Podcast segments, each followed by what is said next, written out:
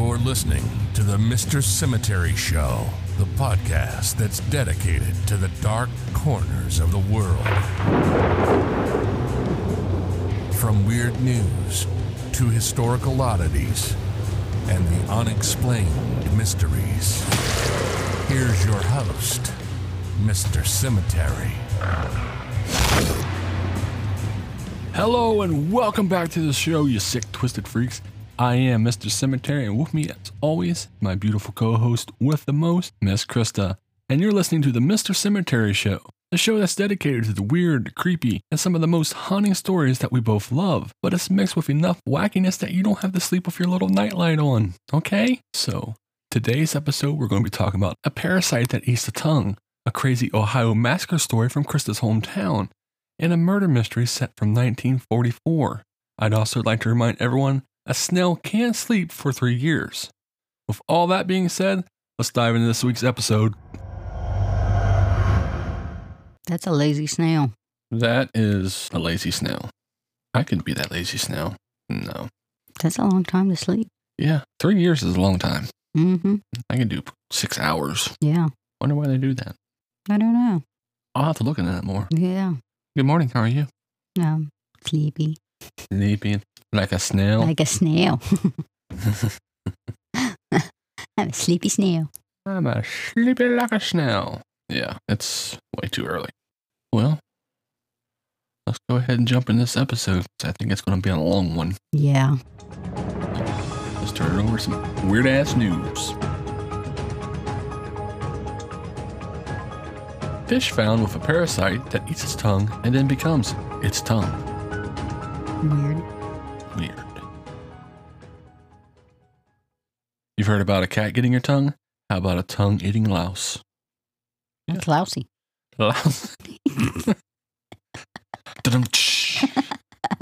Oh, it's going to be a long day with you.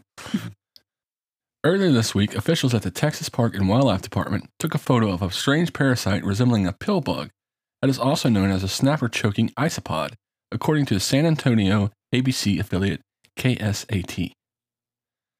The fish containing a parasite was found in the Galveston Island State Park. Officials jokingly suggested on Facebook that the creature was a martin before authoring a true science surrounding the crustacean.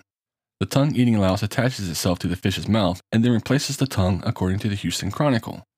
The parasite then survives in the fish's mouth by feeding on the host's animal's mucus. Mmm, Mm. mucus. Yummy. Mm, yes, yes. This is the only known example of a parasite replacing the organ of its host.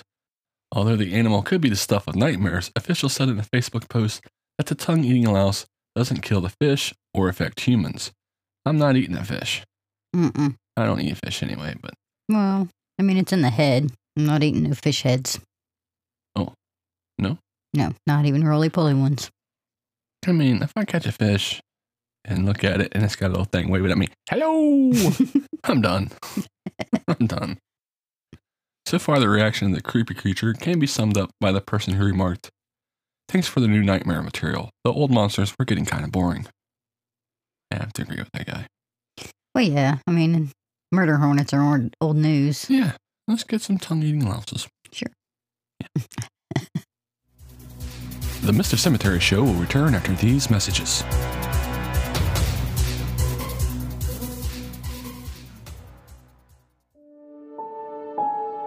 Too scared to sleep? Then get some coffee. Check out our haunting friends over at Sinister Coffee and Creamery. They have the perfect coffee to help you stay awake. Whether you're looking for whole beans, ground, or organic coffee pods, Sinister Coffee and Creamery has you covered. Their beans are prepared in small batches to ensure a gourmet roast that will have you screaming for more. Check them out at sinistercoffeeandcreamery.com and use our special discount code Cemetery10 to save 10% off your order. Again, that's sinistercoffeeandcreamery.com. Use discount code Cemetery10 to save 10% off your order.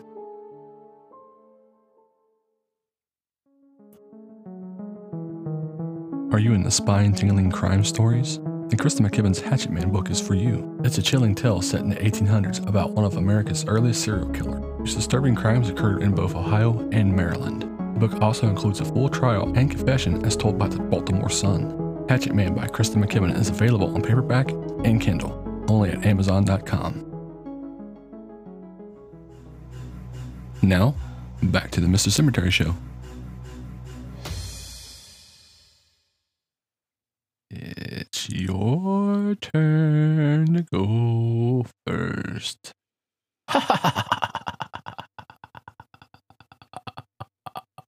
Spooky. Are you done? Eh, for now. Okay. So my story is called the Moody Massacre. And Moody Massacre? Moody Massacre. Are they moody? They were moody. Um, before I get started on this, though, there's I want to say there's a lot to this case and the people involved. But for the purpose of this podcast, I've tried to condense it down to the main points. But if you want to know more about this story, if you get interested, there's a book written called Saving Stacy, written by Rob St. Clair, who also has a Facebook page you can visit. A couple other podcasts that I listened to that I felt did a good job covering this story. There's uh, one called the Parasite Podcast, and True Crime Garage did a pretty good job on it too. Also, you can Google the story. Many major out news outlets has done stories too. There's also a documentary called Porcelain Dolls that has actual interviews with the only survivor, Stacy Moody, and I'm pretty sure you can find it on Amazon. Huh. So get all that out of the way. Yeah. I didn't know all that. Yeah, it's got her like some so many years after the whole incident and it's kind of more about her and how she's doing more than Yeah. I mean, they cover what happened, but it's more about her. More of a follow up. Yeah. That's interesting. Okay, so moving on. On the morning of May 29, 2005, in Logan County, uh, Ohio, Stacy Moody's stepsister Nicole placed a 911 call telling dispatchers that her 15 year old stepsister and her stepsister's mother had been beaten up, and the mother couldn't be woken and she didn't feel a pulse. She moved through the house and she was on the phone and found Scott and Paige and then told dispatchers there's another one in the living room. Soon after investigators and paramedics arrived to the scene, began asking Stacy several questions, but as she was badly injured, she was drifting in and out of consciousness, and she was only able to answer 3 questions. Those were her name was Stacy, she's 15, and she didn't know the person that shot her. She was care flighted to Columbus and her prognosis looked very grim. She had been shot twice in the back of the head and neck. Investigators on the scene found her brother Scott Moody shirtless with his legs dangling over the edge of the bed and a 22 rifle next to him. They quickly concluded that 18 year old Scott Moody killed his family and his friends before turning the gun on himself. Sometime later in the day, about a quarter mile away, Scott and Stacy's grandparents would also be found dead.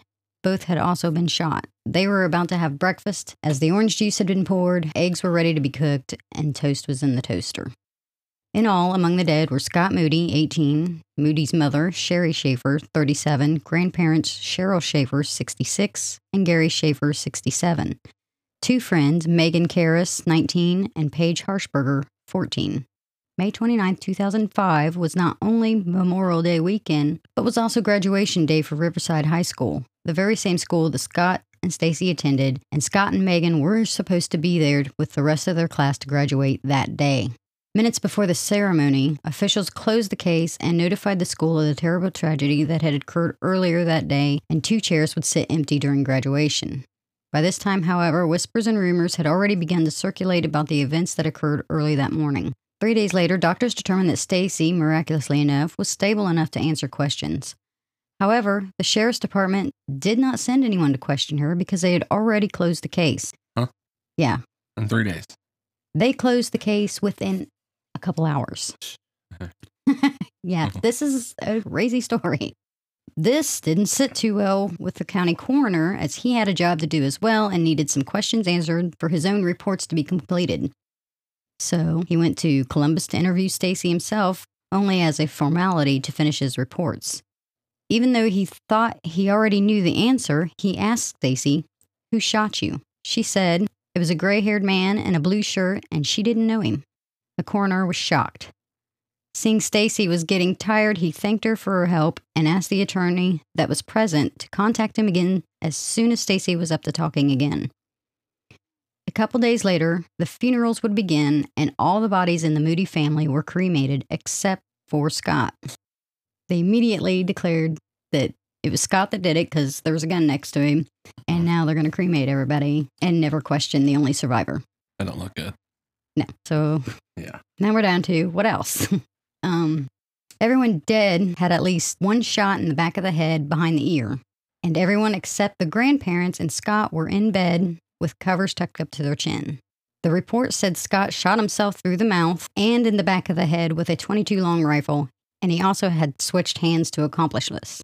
Okay, so shooting yourself twice it can happen, but it's pretty rare, pretty difficult. Then you're going to switch to your weaker hand. think that's how that went. I might be wrong, but I'm pretty sure he started with his good hand, switched to his weaker hand, shot himself again. The officer on the scene said his thumb was still on the trigger, but a paramedic reported that the gun was near him in arm's reach. So there's two different minor, though, but conflicting reports on that. Yeah. Also, thumb on the trigger, kind of weird, I think. I mean, I suppose it could land funny. Mm, And it's a rifle. it depends. Three people were at the house the night before, but had left just before the massacre. Brett Davidson, Scott's friend, Jason Southerly, think that's the mother's boyfriend, Andrew Denny, Stacy's friend, maybe boyfriend, all claim there was no problem when they left. Pretty much said they, you know, were having a good time, talking about their futures. Yeah. Because they're getting ready to graduate. But yeah, so none of them said there was an issue, any kind of anything out of place. Yeah, just having a good old time. Mm-hmm. Brett Davidson said he left to go home at 6 a.m. and Scott's mother invited him back for breakfast when he finished his chores. Kind of a weird situation for me. I don't. I mean, I guess she could have went back back to bed. The mother was in bed with the covers up over her chin, or under her chin. Uh, So I don't know what that was. That was she was up apparently at some point though. Uh, like I said, the case was closed within a couple of hours. I haven't seen anything about did they test for gun residue to see if anyone had sh- fired a gun that day. I haven't seen any of that. I haven't seen if they actually made sure those bullets matched that gun. yeah, none of that. Not that I had seen. Now, did it happen? Maybe, but you would think they'd release that because Yeah. the community's pretty upset about this. I mean, they at the time, I'm sure they probably still are if you bring it up, but Yeah.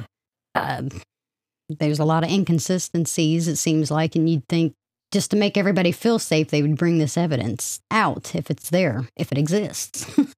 You would think. I don't know what they can release and what they can't. I mean, if the case That's- was closed, it's. I mean, it's not a trial, so you can't That's true. bring it all out, but your Mhm. suspect is is dead. I would think that one Freedom of Information Act, maybe. I I don't know. I don't know either. It's Good question. it's pretty weird. Uh, this gun was registered to another person. I don't have their name, but they, the last person the gun was registered was to somebody else, who then gave it to somebody else who is now dead for other reasons, and they don't seem to have any connection that I can tell.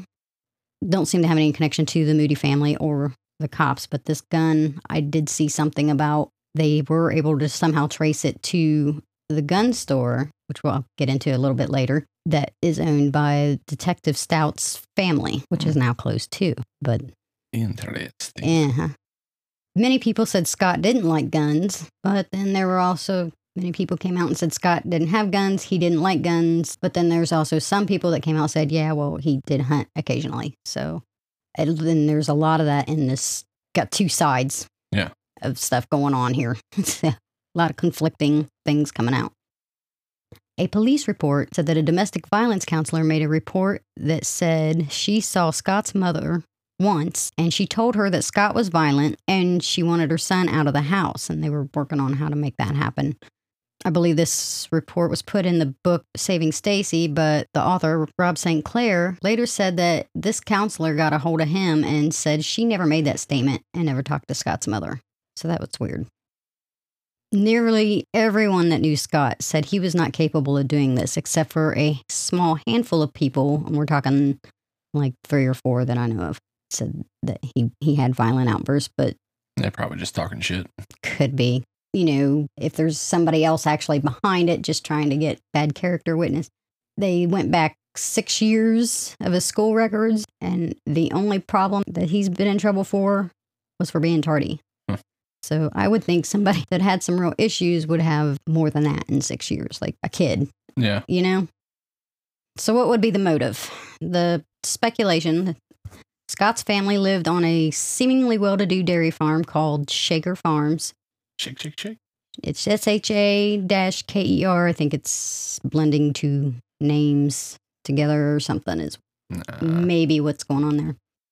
But there's a weird will situation in which the great grandmother left Stacy and Scott ownership of a quarter each of the farm upon the deaths of the grandmother and mother.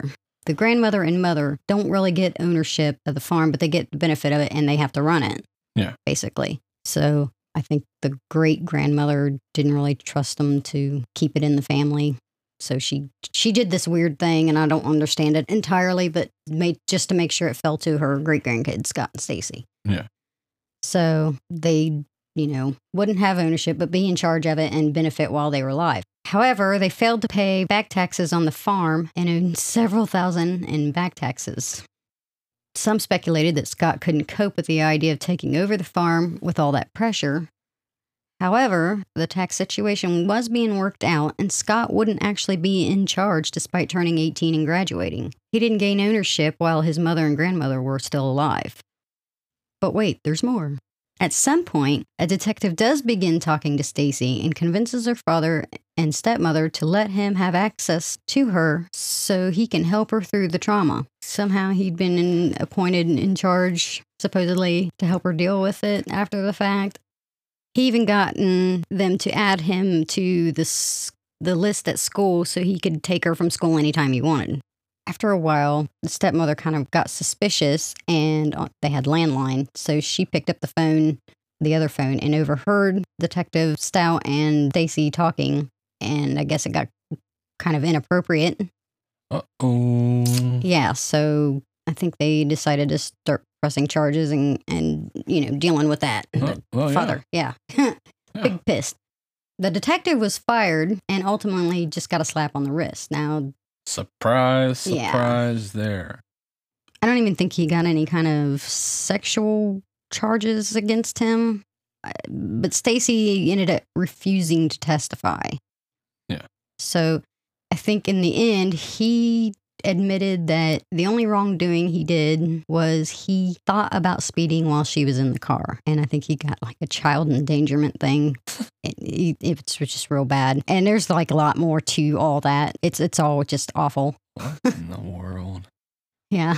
The Logan County community had long-time rumors about corruption in the sheriff's department, and some of those rumors were that some officers were involved in sex and drugs with underage girls. It's also been said that the night before the murders, and I don't know that there's any actual proof of this, but the grandfather supposedly called the department the night before to discuss this with the sheriff because he believed his granddaughter was involved and he was rightfully pretty angry about it. Yeah.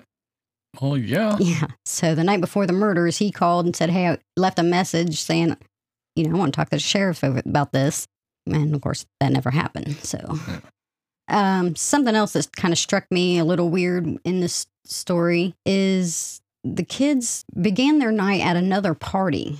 But I guess they said they saw some plainclothed officers at this party. So they decided to leave and then go back to the Moody farm my issue there is, and there may be nothing to it, but the officers were out of uniform and partying with other kids. So why were they avoiding them? I, I feel like maybe there might have been something else going on, and Yeah, maybe I. could be. Scott was also found wearing jeans with no belt, clean white socks, and no shirt. Like the socks weren't even, you know, when you walk around on the floor and you get Yeah. dirty. Okay, so there's they were like Right now. fresh, clean white socks, no blood, no dirt. Why uh, would they change his socks, though? That's just weird. I would think that they, why would he do it? I mean, if they're saying it's him, why would he change his clothes and have no shirt? Or did he go, because his grandparents were about a quarter mile away. Yeah. They shared on the same farm. Did he go shirtless and, or did he go naked? Could be. It's weird. They said, they said, They say, yo,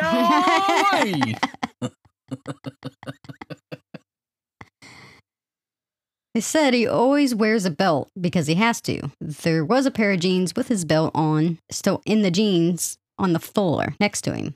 Mm, I think the thing hmm. is like he's pretty skinny. He's got to wear a belt. He can't keep his pants up. Well, I mean, if you're gonna go murder a bunch of people, the last thing you're really worried about is a belt. Well, if you're going to be running around murdering a bunch of people you don't want to be fighting with your pants, keeping them up. It's true. I don't know. I don't know. Yeah, that's another one. I don't know. His shoes, it's also my understanding that his shoes were only covered in mud because they were out riding four wheelers during the night before. So no blood, just just the mud from four wheeling. So he's got no blood on his shoes, no blood on his socks, unless they didn't check. Possibility there. It don't sound like they're all all there. This is some pretty sloppy police work, it sounds like. Yeah. I mean, I'm no professional, Where are you?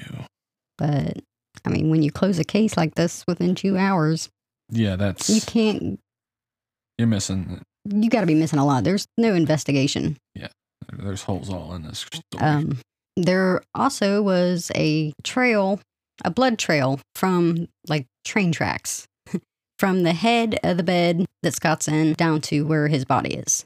Like it would look like he had been drugged Huh. down. Um, I think they were blaming that his Paige was his girlfriend of um, about a week and a half, couple weeks. yeah, Like they just started dating, and Paige was in in the bed too. So I think I don't know if they were just trying to say that that was her blood, but Uh, if it's a drag mark, yeah, I, that's wrong too. So, um, I don't think they tested the blood. Whose is whose? okay, there's photos online. You can actually look. I seen uh that show his clean socks, as well as some others from the scene. I think you know you can see the mattresses and stuff. So if you want to look that up, you can. So that's the main points of this story, and there really are a lot more details out there. So I do highly recommend checking out the things I mentioned at the beginning of this segment if you're interested. Uh, what do you think about it? I think it's fucked up.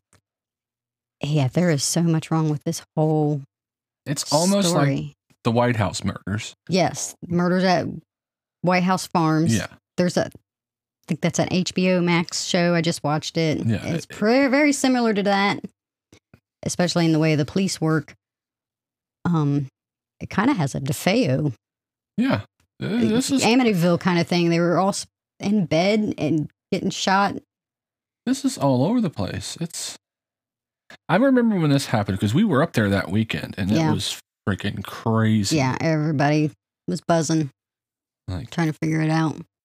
Uh, yeah, I mean, it is just so wrong. There's so much yeah. wrong with this story, and I can I don't understand why it's still never been opened. Um, you know, maybe someone else needs to get involved. I think BCI at the time, BCI Bureau of Criminal Investigation, Yeah. uh, had some involvement in it for some reason, but I don't know where and to what extent or, or when, to what extent. Maybe this is something for the FBI. I don't know. Yeah, th- this is this is pretty crazy. Closing the investigation within two to three hours is That- yeah. insane. You don't talk to the only survivor. I, I don't know. This one's wild. Yeah, it's it's a really crazy one. What do you think? I don't think Scott did it. To be honest, I just No, I, I don't think he did. I don't think he did.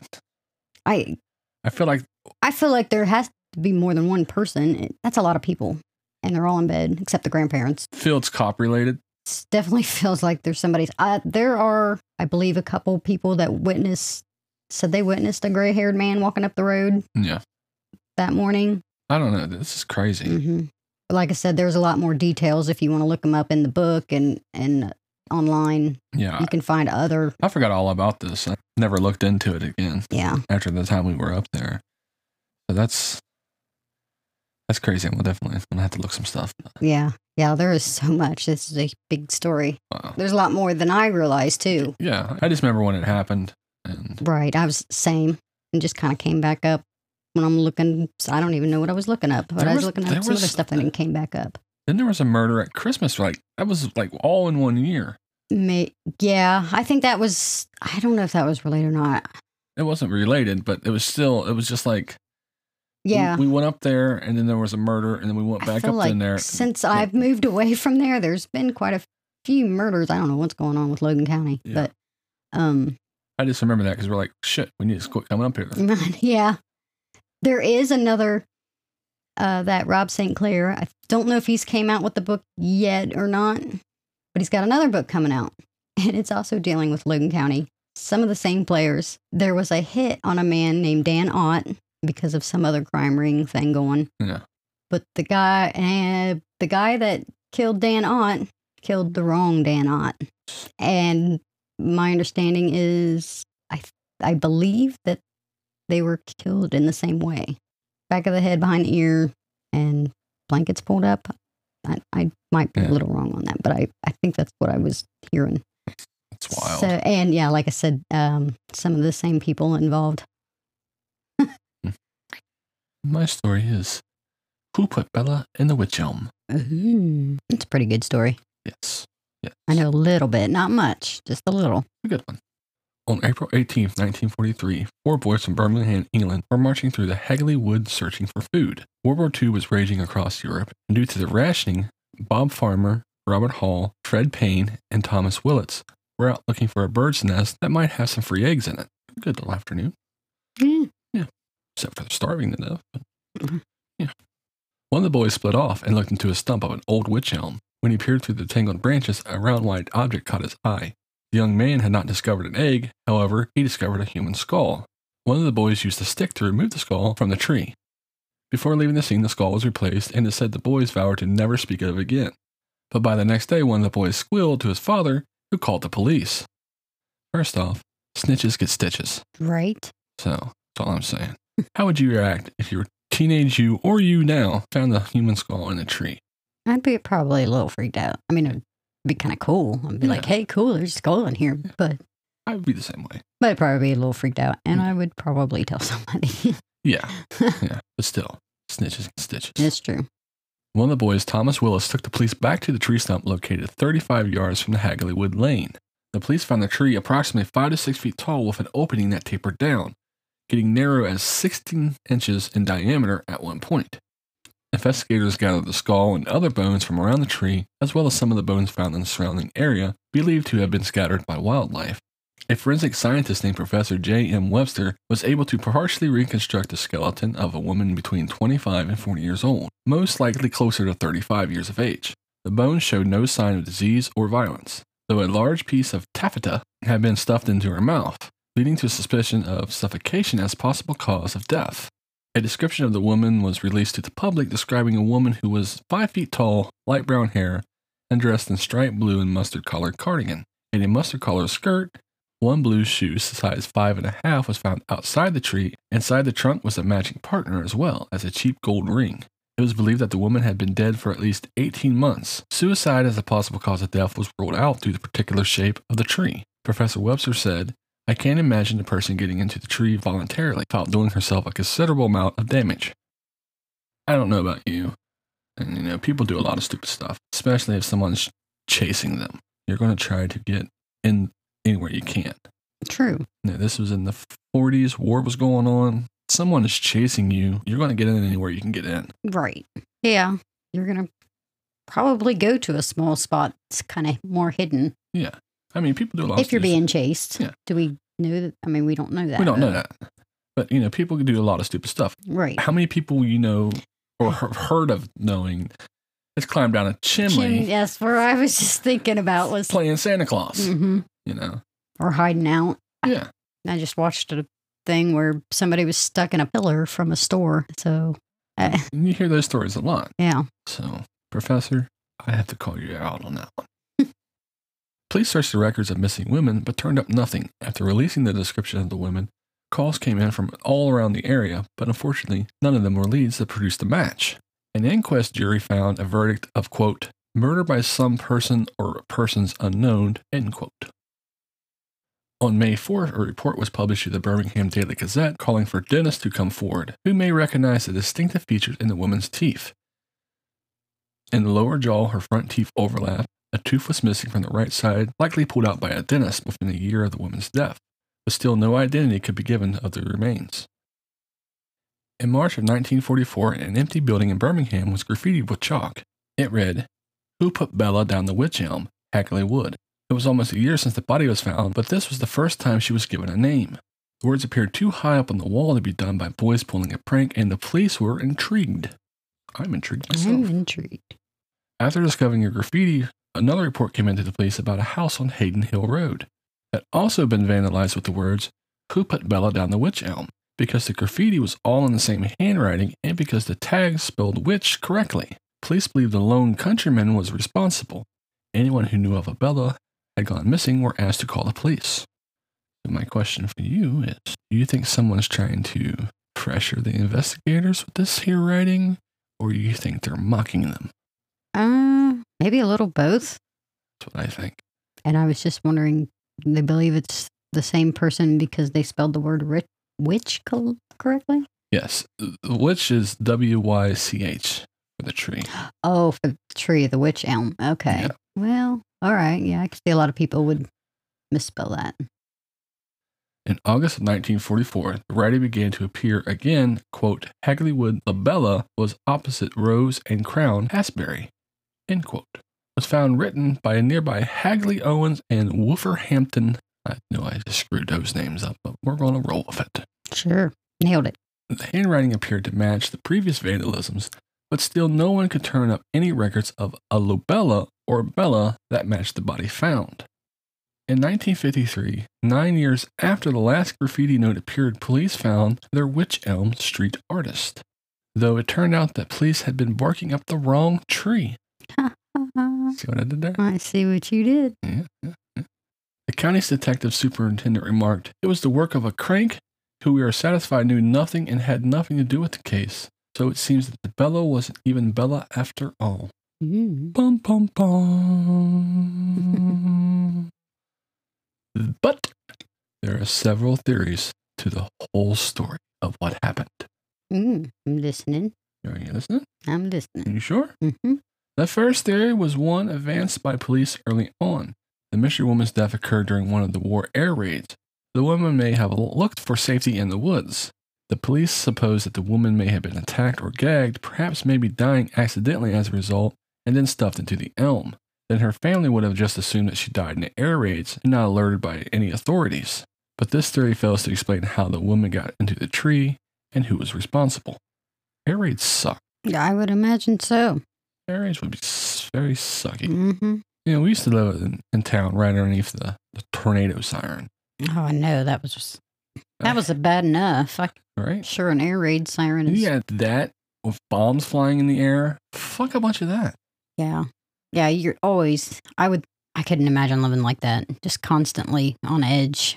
Yeah. It would be awful. As soon as that thing would go off, you'd be just like, oh my God. Yeah. Fuck a bunch of air raids. Another theory detailed in a 1950 article in Birmingham Daily Gazette assumed that the woman may have been a human sacrifice, stating that there were still reminiscences of witchcraft in isolated parts of Great Britain. Sacrifices are carried out by people who still believe in the religion practiced in Britain before Christianity, whom we call the devil worshippers. Mm, always the devil worshippers. Always. And they still practice black magic today. The belief is that life is taken out of the ground through farming. It must be replaced with a blood sacrifice. Due to the fact that not just because the woman found in the witch elm, but another person later found murdered in the area could have been caused by the devil worshippers. Mm, I call bullshit.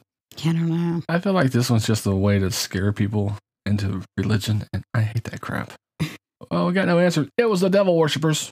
Yeah. Do you remember what, back in the maybe 80s, early 90s? There were Satanists running around everywhere. The devil worshippers were everywhere. 80s and 90s, I tell you what, everywhere. Every town had the devil worshippers. Mhm. Snatching up kids. Yeah. White vans. Damn, the devil worshippers.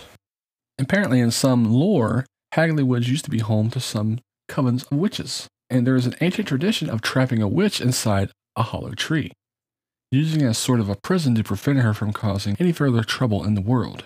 That would suck. Yeah. Shove her in the tree. Not a fan. Unless there was a little chipmunk in there. I'd be like, hey, little chipmunk, you Make a little buddy. Little tree buddy. There were indications that the tree in which the body was found before the body was placed inside had occasionally been trimmed and stunned its growth, but there isn't much physical evidence other than that. The final theory as to why no one came forward to identify the woman was because she was a foreigner and possibly even a Nazi spy. Ooh. Yeah, devil worshippers and Nazis. Hmm. In November 1953, a newspaper received a letter claiming that the sender knew the identities of the woman in the tree and her murderer. The letter signed simply Anna read, You will never solve the mystery. The one person who gave you the answer is now behind the jurisdiction of earthly courts. The affair is closed and involves no witches, black magic, or moonlight rites. The person responsible died instant in 1942, and the victim was Dutch and carried illegally in Europe about 1941. The Anna was eventually found and questioned by police. Reports say that this Anna's identity was one Una Mossop. Watch your mouth. Una claimed that her husband, a Royal Air Force pilot named Jack Mossop, got caught up in a branch of spy ring that the woman in the tree was involved in. Una claimed that the woman was also a spy who was looking for intel on future air raids that would also strike in England. Again, air raids suck. Mm-hmm. There are some different accounts of Jack's possibility involvement in the woman in the tree. One claims Jack was a Dutch man named Ron Vilt, who was also part of the spy ring, were out drinking with the woman. She allegedly got too drunk and passed out, and the two men stuffed her in the tree as a joke. When she woke up, she was unable to free herself and ended up dying in there. Whatever happened to the woman, Una claimed, it gave her husband nightmares, causing him to decline in mental health. Jack died in a mental hospital before the remains were discovered, so we can't ask him anything. Yeah. Also, the Bellows remains have been lost over the years, meaning the case can't take advantage of modern DNA analysis. They lost her remains. They lost her remains. How does that happen? Well, you don't want to know. Okay. And clouding the chances of future progress in the case, and we'll never know who put Bella down the witch jail. So, my question to you what do you think about all of this? Mm, I don't know. I guess I'd have to really see the actual tree to see how tight of a spot. Even then, I mean, I can't imagine she's shoving somebody in there. Got down to 17 inches in diameter. I mean, that's, that's Mhm. pretty small.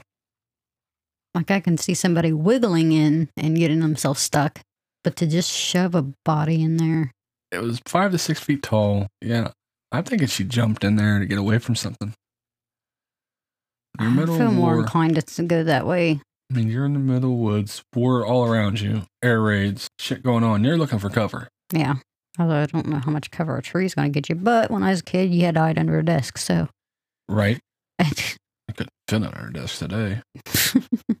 I mean, that's what they taught you, you know? yeah, they So, hide under your desk. I don't know that the desk was going to be much help. and that was in the 80s. yeah. So I'm thinking in the 40s, probably worse. hmm But, you know, that's just me. But I think she just jumped in there trying to get away from stuff. She put herself in the witch elm. Probably. That's what I'm going with. Yeah. Well, that's it for this episode. Thank you so much for tuning in. If you liked what we do here and want to support the podcast, please share it with others and post about it on social media. We really appreciate your support. To catch the latest from me, follow me over on Instagram at Mr. Cemetery. Until next time, see ya!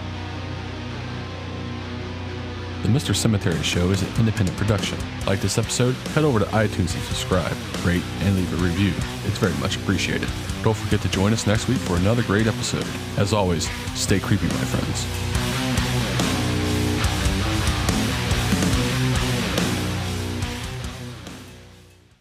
I got me a belly button. It's so cool. I'm gonna name him Fred. Ha.